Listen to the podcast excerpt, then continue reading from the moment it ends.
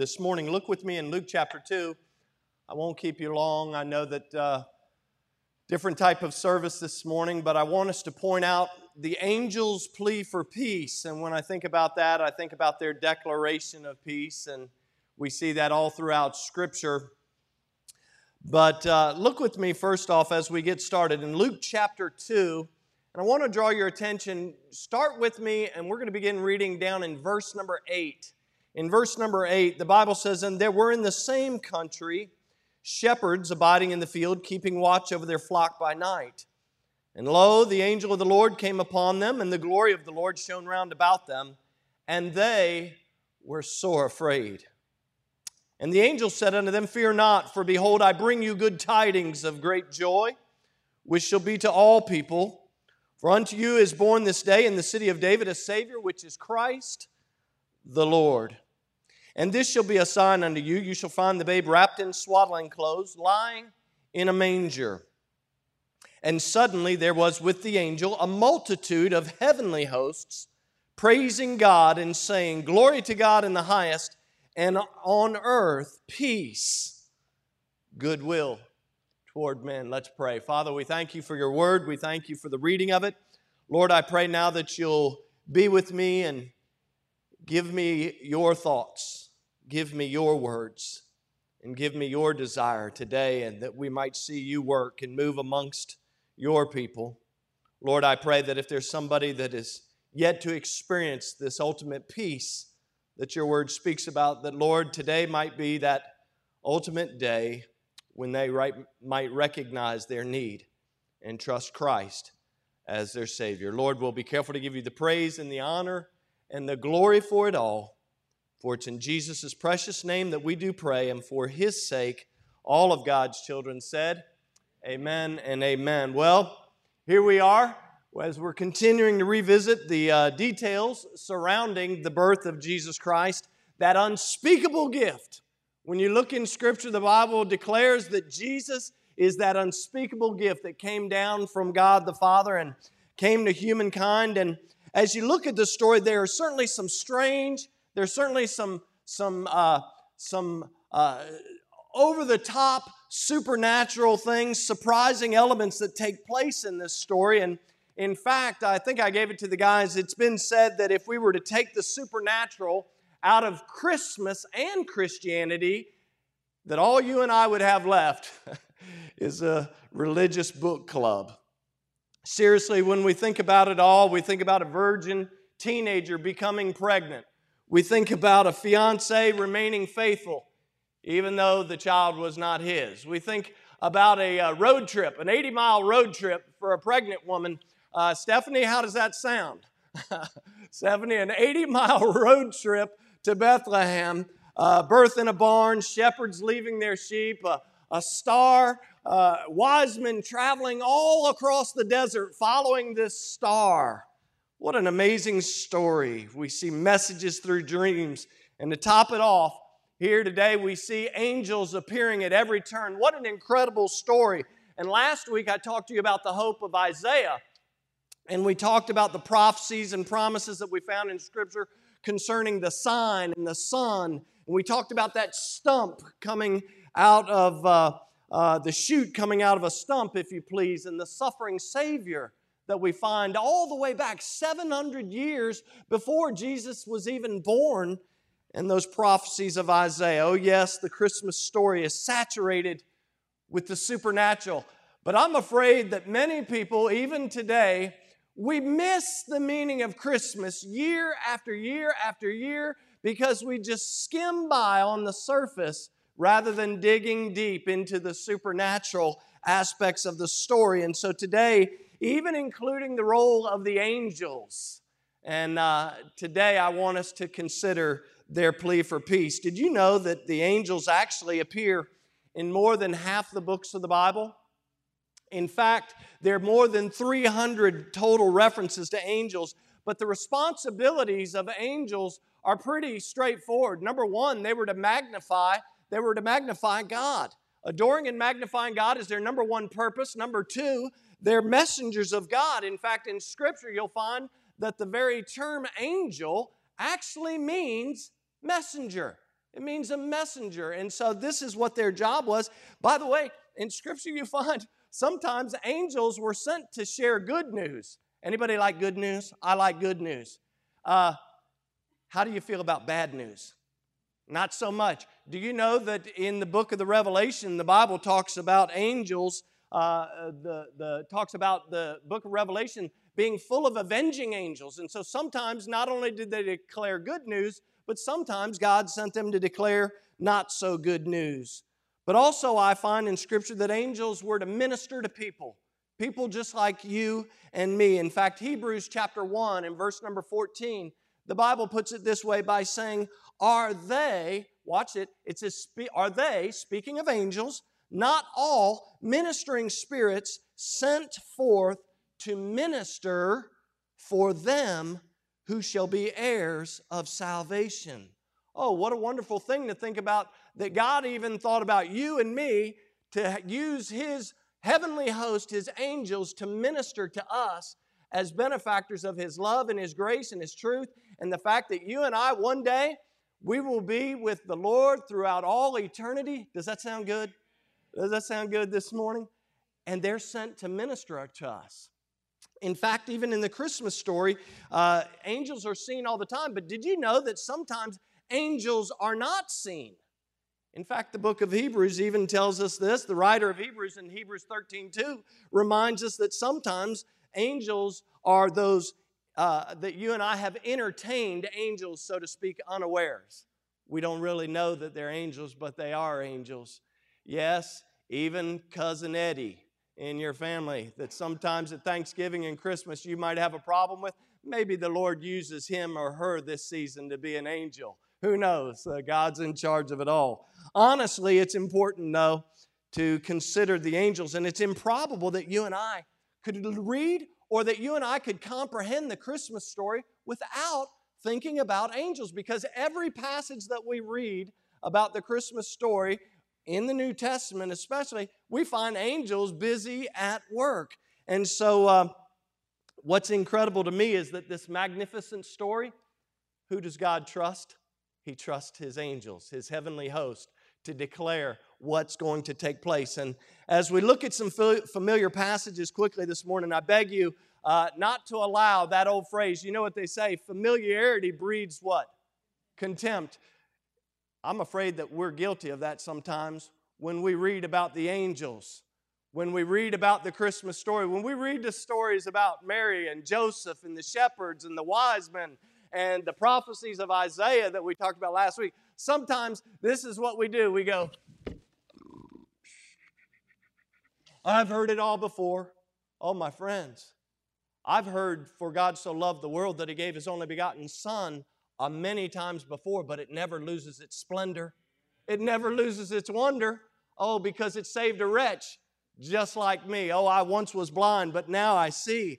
Oh, remember, when you look at the story, you have to remember that angels, by the time they start appearing, it's been 700 years since Isaiah prophesied about the hope that was coming. And guess what? Since the time of Malachi, it's been 400 years, and God has been silent up to this point. Even though people, much like Isaiah, you remember we talked about last week in Isaiah 64 1, even though people for hundreds of years were certainly praying and pleading for God to come down and to do something huge. In fact, in Isaiah 64 1, these are the words that Isaiah said. He said, Oh, that thou wouldest rend the heavens and thou wouldest come down. But up to this point, absolutely nothing. As we get started, a few observations should be made about these angels in the Christmas story and in other times. Number one is they appear suddenly. Number two is that sometimes, eh, eh, not sometimes, really, basically all the time, when the angels appear, what happens? Immediately people are scared. Fear, great fear, awe, and wonder comes upon everyone that sees an angel. Let me ask you a question. If an angel appeared in the physical sense today, what would you think? I think you'd probably start to think coronavirus wasn't such a big deal. You'd say, Whoa, oh, there are angels. Oh, oh, God's really in charge. See, angels brought this idea. They would show up to ordinary people doing ordinary things. They would show up and people would great fear, great trouble would come upon people. And then also, angels, I see in the Christmas story and other places that angels are not to be adored, they're not to be worshiped. And yet, sometimes I find in some trains of thought that's exactly what people do. But Scripture is pretty clear. Every reference to an angel in Scripture is incidental to some other topic that's taking place in Scripture. In fact, the psalmist writes in Psalm 103 and verse 20, notice he says, Bless the Lord, because, this is why he says, Bless the Lord. He says, Because his angels that excel in strength, that to do his commandments hearken unto the voice of the word, uh, of his word. So, in other words, angels do God's bidding. So, guess what? We ought to say, Bless the Lord. We ought to say, Praise the Lord. Because when angels appear, they're on a mission. They're on a mission. They're God's messengers. And so that's what we find in this Christmas story. We're also told in scriptures never to seek out encounters with angels. And by the way, other than that old fallen angel, uh, you know, Lucifer, the devil, uh, angels don't really want you to worship them. Did you know that? In scripture, angels don't want you to worship them, so don't get caught up with some uh, doctrinal error in your life because they don't want you to worship them. In fact, if you look at the book of the Revelation, in Revelation chapter 22, you remember the story in verses 8 and 9. John actually, when he sees everything that's taken place, he actually drops down and he gets ready and he wants to worship an angel. But in verse number 9 of Revelation 22, you can look it up for yourself. The angel tells John to stop and worship God. Says, You don't worship me, you better worship God because God's the one that's making all these things possible. And so you can find that angels do not wish to be worshiped. By the way, I put in my notes good angels never draw attention to themselves. I think there's a lesson for us in that. Good, think about it. Good angels never draw attention to themselves. You know what they do?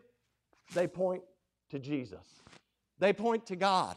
And that's what we see. And all through Scripture, we find angels surrounding the story of Jesus Christ in his earthly ministry. We find the angels during in Matthew chapter 4 at his temptation. We find the angels in the Garden of Gethsemane. We find angels participating at his resurrection, at his ascension in Acts chapter 1 as well. We find angels in his first event, Advent, and the Bible also tells us in Matthew chapter 25, verse number 31, that when Jesus comes again, guess who's coming? His angels. His angels. And so they're involved throughout the ministry. In each instance, Jesus is the one being magnified and he's the one being ministered to. And so, if you're a note taker, look with me. I just want us to notice a few of the responses uh, to the angels today in the stories that we find in Scripture. But I want you to first turn back with me to Luke chapter 1. For me, it's one page in my Bible. Just turn back to Luke chapter 1. I want us to see how was the message that the angels brought, how was it received? Notice first with me Zechariah. Zechariah denied and he doubted the message of the angels. Notice the very first appearance of an angel in any of the gospel accounts takes place here in Luke chapter 1. And by the way, just so you know, uh, this is the angel Gabriel. Uh, Gabriel is one of only two named angels in Scripture. The other being, does anybody know? Michael. Okay, and so we have Gabriel and Michael. And so Gabriel is on the move here. God has sent him on a mission, so to speak. And he appears to Zechariah. Look with me, and if you're unfamiliar with the story, here's what's taking place. Look at verse number seven.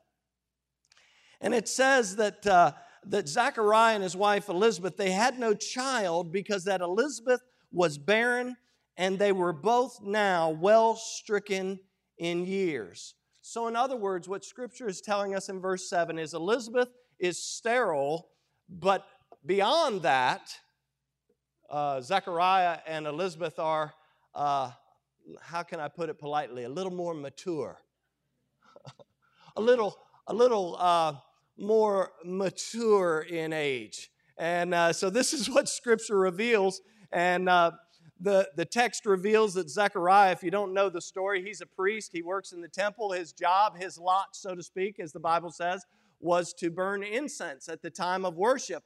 And uh, uh, from the text, you read this text, you'll find that Zechariah and his wife Elizabeth have obviously been praying for years and years for a child to no avail.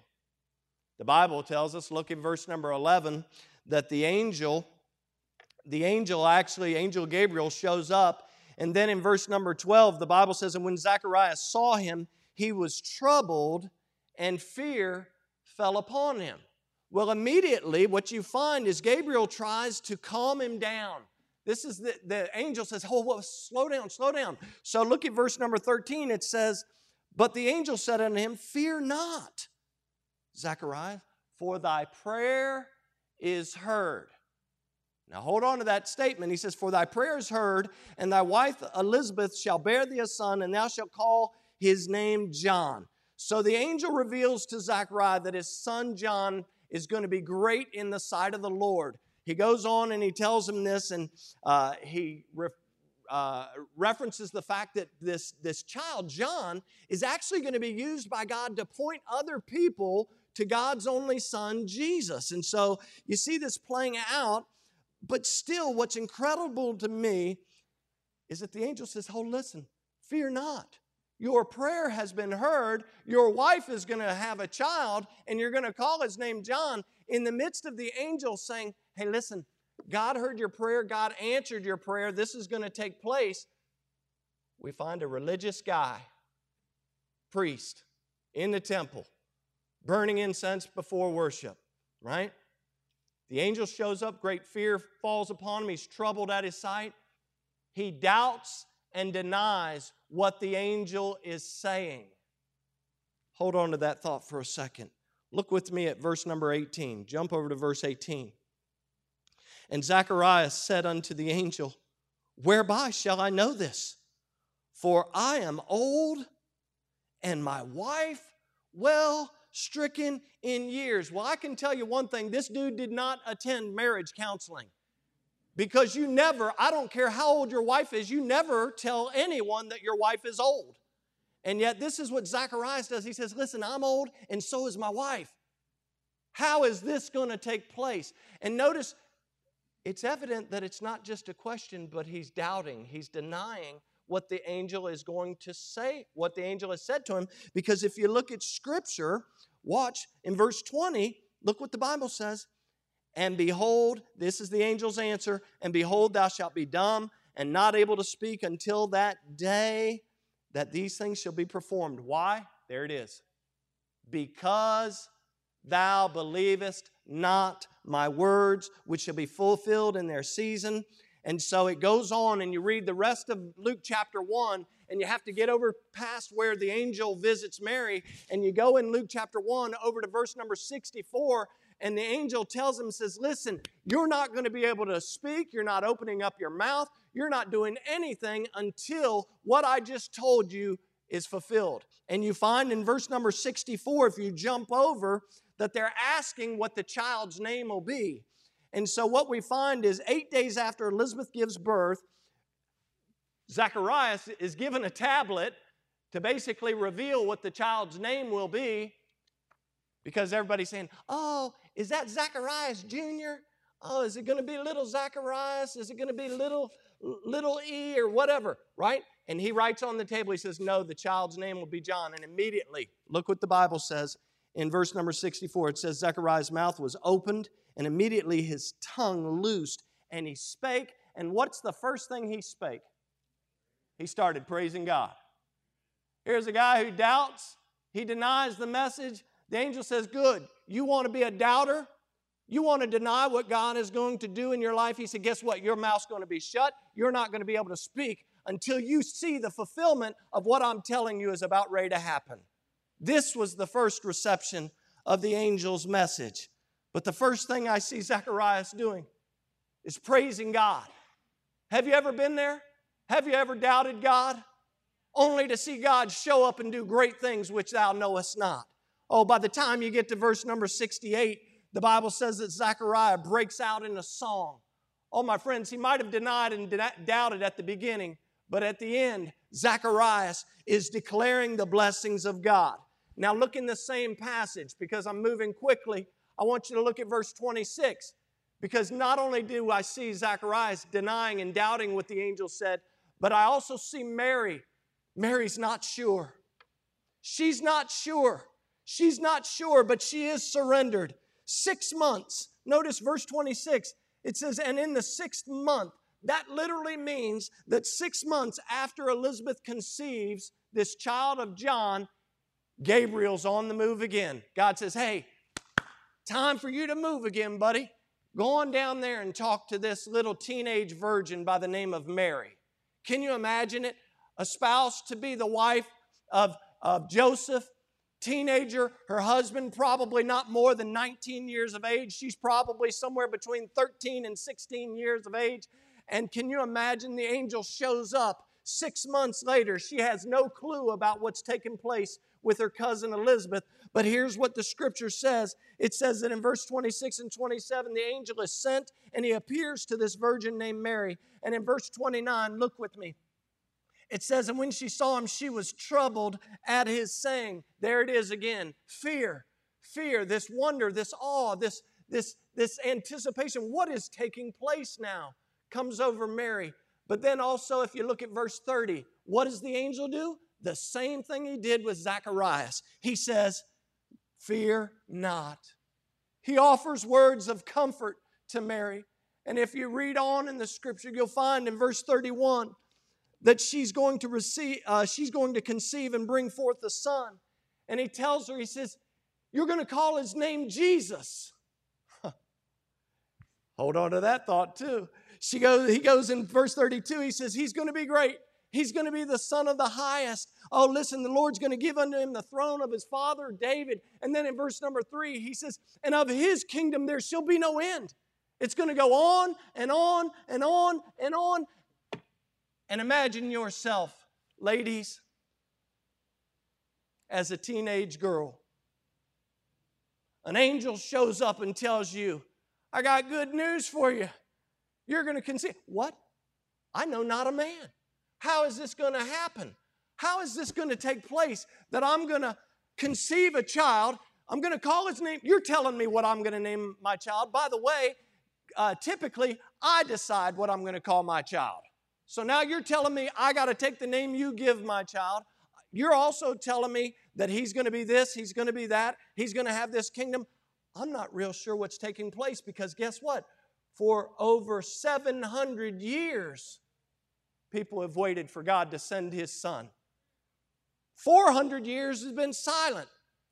And now an angel is appearing to me, telling me this. And so you read on in the story. I can only imagine what's going on in her heart. Zechariah doubts the angel's message, but Mary's not sure. Look down at verse number 34.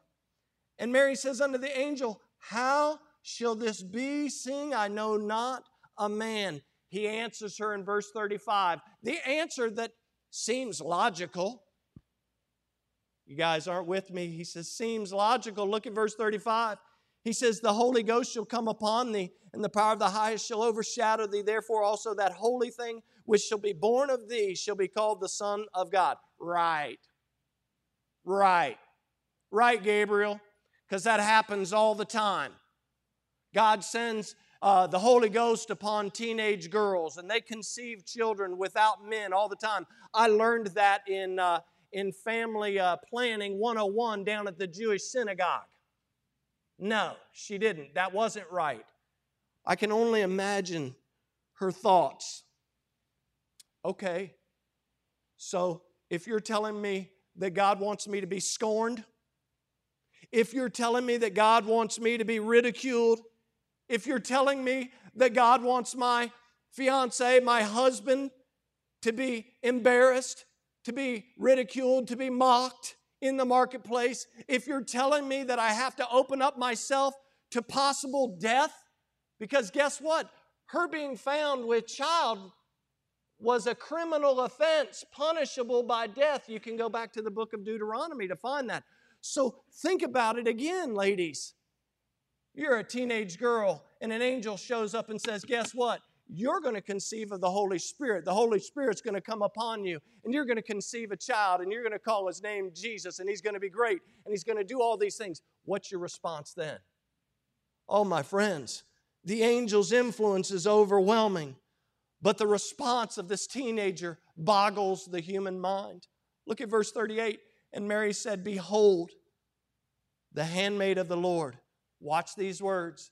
Be it unto me according to thy word. And the angel departed from her. Not sure, but surrendered to what God wanted for her.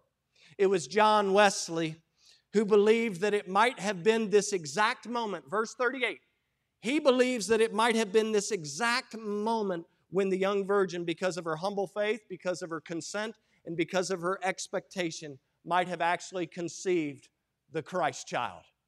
As soon as she said, Be it unto me according to thy word, John Wesley believed that that was the moment that the Holy Ghost came upon Mary and said, You're not sure, but you're surrendered.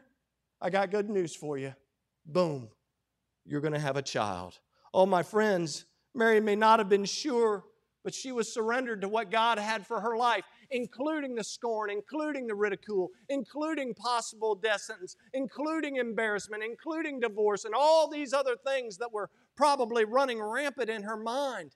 This is the supernatural story of the angels being a participant in the supernatural birth of Jesus Christ. Flip backward to me excuse me, with me to Matthew chapter 1. In Matthew chapter 1, we find the story of Joseph, and I find that Joseph not only accepted what the angel says, but I find Joseph acting on what the angel says. And from Scripture, it's obvious that Joseph needed a little divine intervention. Have you ever needed divine intervention in your life?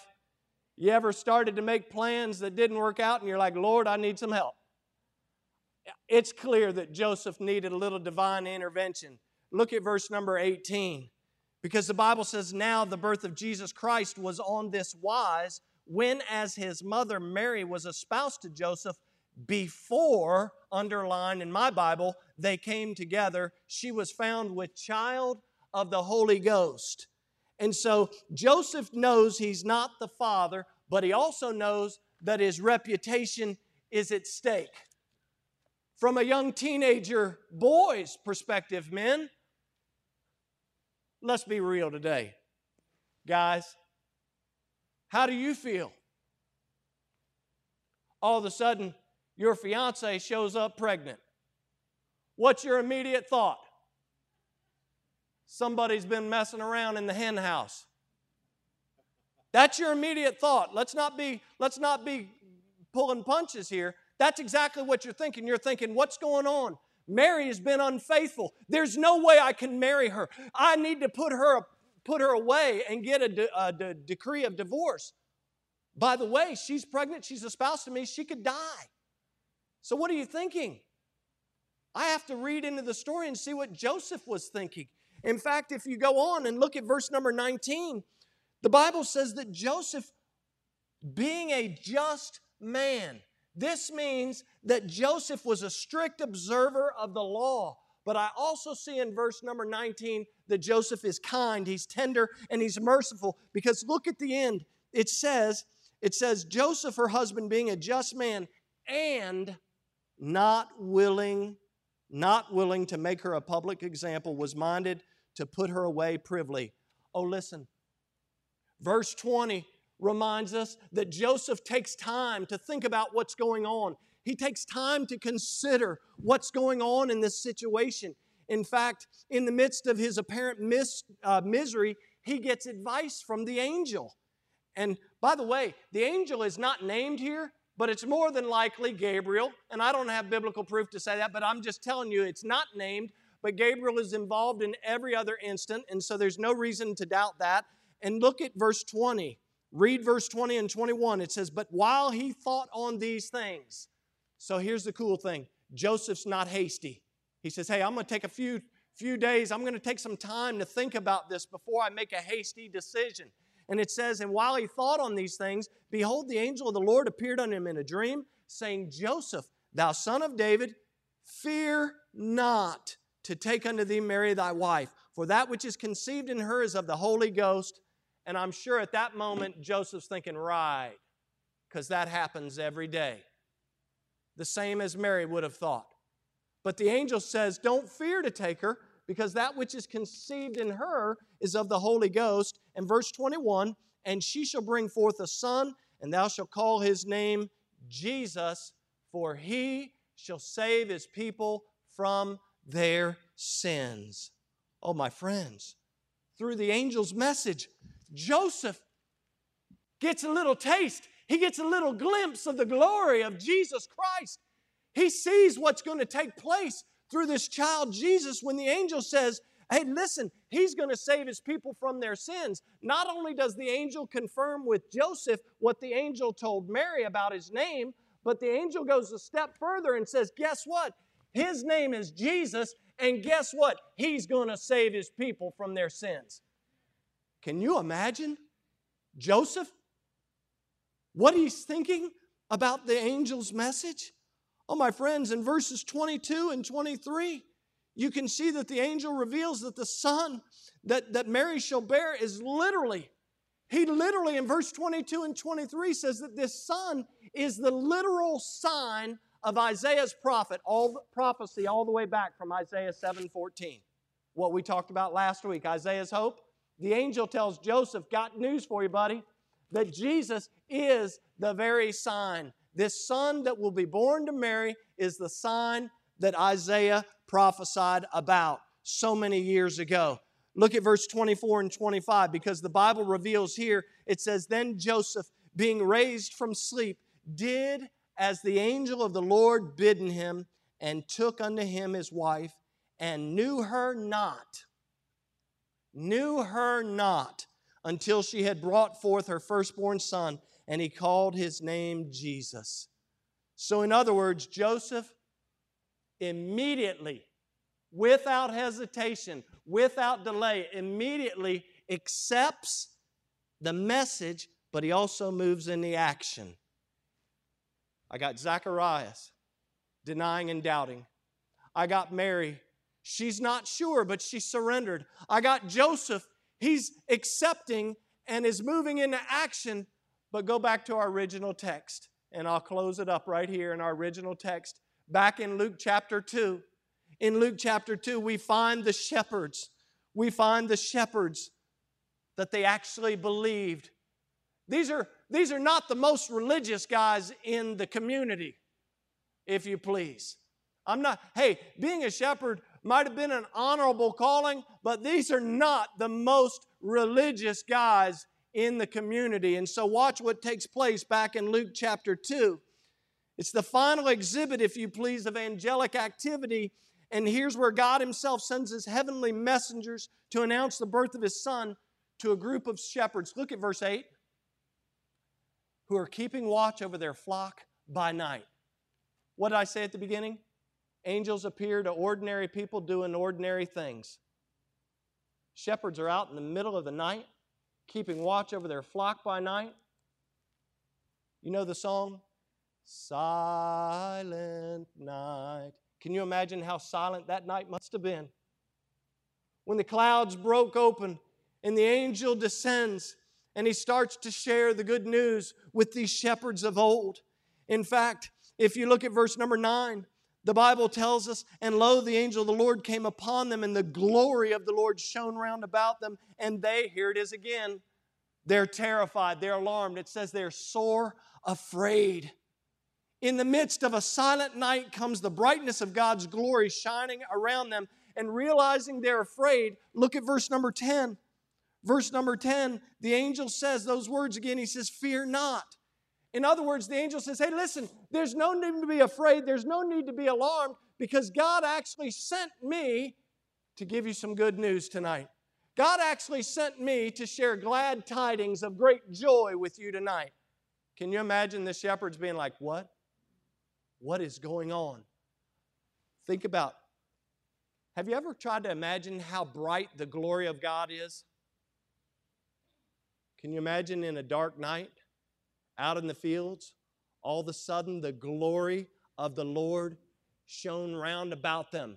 I, it, it's like it's like a Gordon. It's like a big production mover light.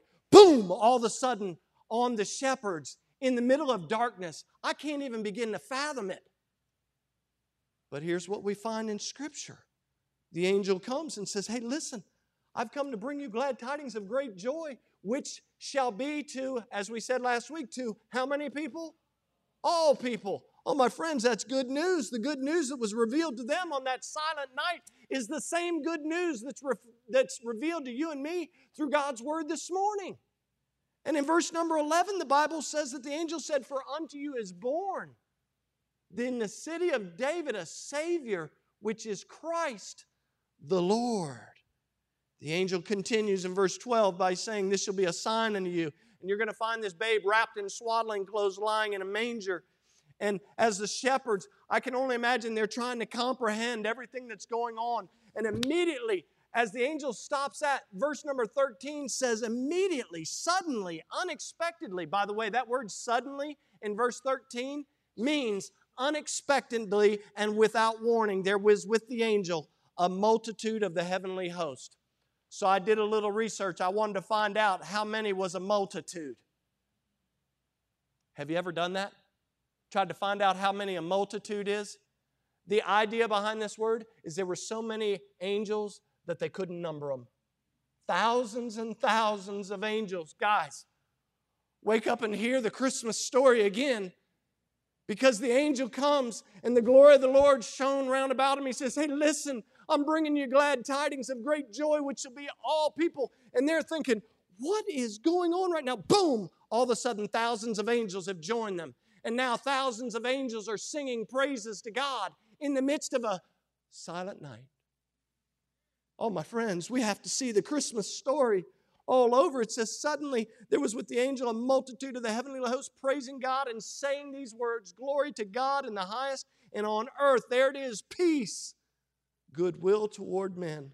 In the side of my Bible, I'm going to read to you what I wrote many years ago. Peace of reconciliation had come into the world. Underneath it, in I have a star, and it says, harmony had finally come to earth.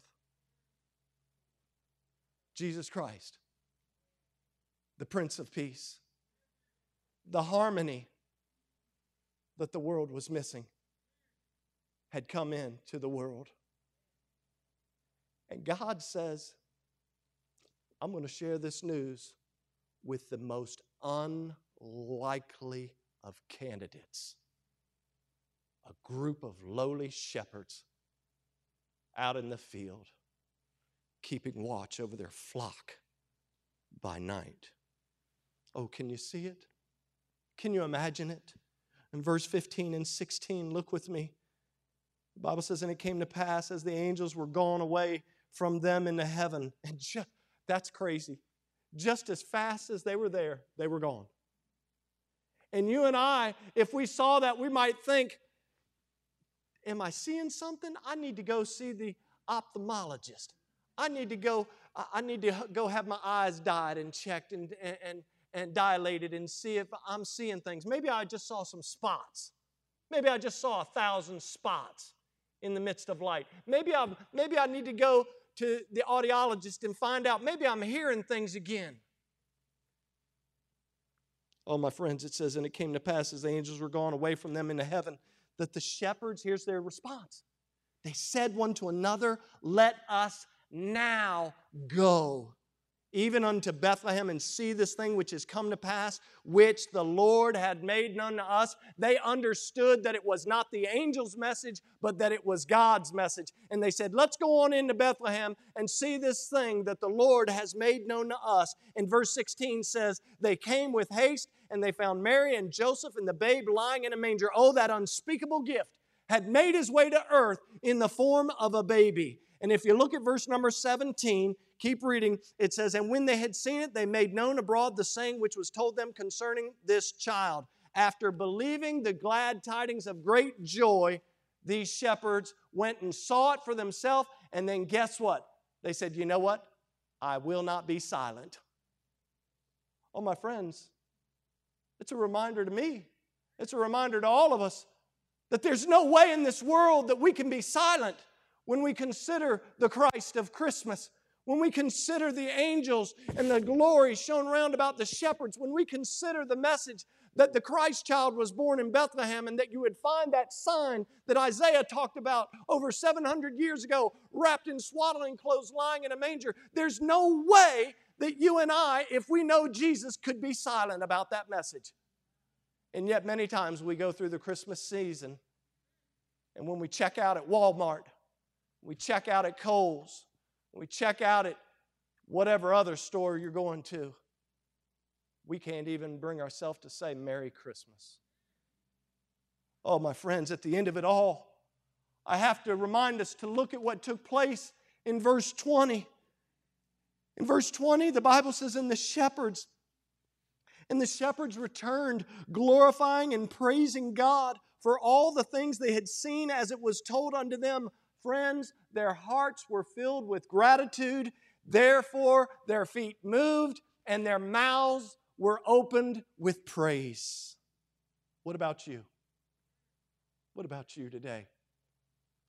Are you like Zacharias? Are you still on the fence about the Christmas story? Maybe you deny and doubt. Are you like Mary? Unsure? Unsure of it all? Are you, are, are you like are you like Joseph? You're accepting of the message and you're ready to move into action. Or are you like the shepherds who believed and broadcasted the message? Not only did they believe, the Bible says that they went out and they told everyone. They made known that saying which was told them concerning the child. In verse number 17, if I look at it again, it says they made known abroad. That means all throughout Bethlehem, all throughout that region, they went out and they started telling people. Can you imagine that night? What do you want? Get away from my door. Leave me alone. No room at the inn. They went abroad and they made the saying which was told them concerning the child. They started telling everyone in that whole region. They said, You don't, you're not going to want to miss it. You're not going to want to miss it. Go on down here, take a left at the bush and go around. You'll find a little baby wrapped in swaddling clothes, lying in an old fashioned manger, probably just a hole dug out in the side of a mountain. You're going to find the baby, and this is Jesus Christ. This is the Son of God. This is the great glad tidings of great joy, which shall be to all people. You got to go see him right now. And you know, Scripture's silent on how many people probably heard that message and went and saw him. Oh, are we like Zacharias? We like Mary, Joseph, the shepherds. Oh, listen, the angel's message in Luke chapter 2 11, once again, the angel said, For unto you is born this day in the city of David a Savior, which is Christ the Lord. If you look at that verse, leave that verse up there, guys. If you look at that verse, we see that Jesus, this Christ child, is our Savior we see that He is the Christ, and we also see that He is Lord. The Bible tells us in Philippians chapter 2 whether you love it or hate it, it tells us that at one day every knee will bow and every tongue will confess that Jesus Christ is Lord. Oh, my friends, don't miss the wonderful supernatural message of Christmas. Oh, the angel's declaration, their plea, if you please, for peace is apparent to everyone then, just as it is apparent to you and I today. Oh, if we look around today, it's easy to become distressed. Anybody a little distressed today? If we look around, it's easy to allow ourselves to become a little fearful. Please remember, that's not God's desire for you.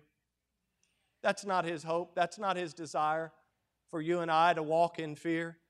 But I understand that it's easy to look around and see the sign of the times and look around all the things that are taking place and to become a little distressed, to become a little fearful. It's easy to look within ourselves, and often this leads us to become depressed Because when we look at ourselves, we say, There's nothing that I can do. Oh, yes, there is. You can let your light so shine before men that they might see your good works and glorify your Father which is in heaven. Oh, my friends, don't look around, don't look within, but I want to encourage you today look to Jesus, the author and the finisher of our faith, who for the joy that was set before him, the writer of Hebrews says, endured the cross, despising the shame. Why? Because God so loved the world. God so loved you. God so loved me. Even in while we were ungodly. That's crazy. Even while we were at war with God. God says, I'm sending my son to take care of it all. Oh, if you don't know Jesus, if you don't know the peace that passes all understanding, I want you to know that his offer is still valid today. You could still call out upon the name of the Lord and you can say, you know what? I realize I'm a sinner. I know that nobody has to tell me that, but Lord, I believe that you are who you say you are. I believe that you were sent from very God of very God. You were born of a virgin. You lived a sinless, spotless life. I believe that you died on that cross for my sins. I believe that you were buried. I believe that you rose again, conquering death, hell, and the grave. And Lord, I'm so thankful that you paid the penalty that I could never pay. If that's you today, eh, you'll just call out upon the name of the Lord and admit that to Him and say, Lord, I'm asking you to come into my life and change me. I guarantee you that's exactly what He'll do. If you're here today and you're watching today and you lack peace in your life, you say, Man, my life's filled with turmoil. Can I tell you that the only way that you'll move from turmoil to peace is to allow the Lord Jesus Christ to remain on the throne of your heart? You may have seen this saying before, and I think I gave it to you guys. The, the saying goes like this Know God, know peace. No God, no peace. There's a difference. And I pray that you'll make the right choice today, that you will call out upon the name of the Lord, whether you know Him, whether you don't. If you know Him, that you might ask the Lord to uh, rule and reign in your life the way He should, that you'll be committed to that, that you'll be accepting of that, that you'll believe that. If you don't know Him, I pray that you'll call upon the name of the Lord and trust Him as your Savior. Father, we thank you for your love. We thank you for your goodness today.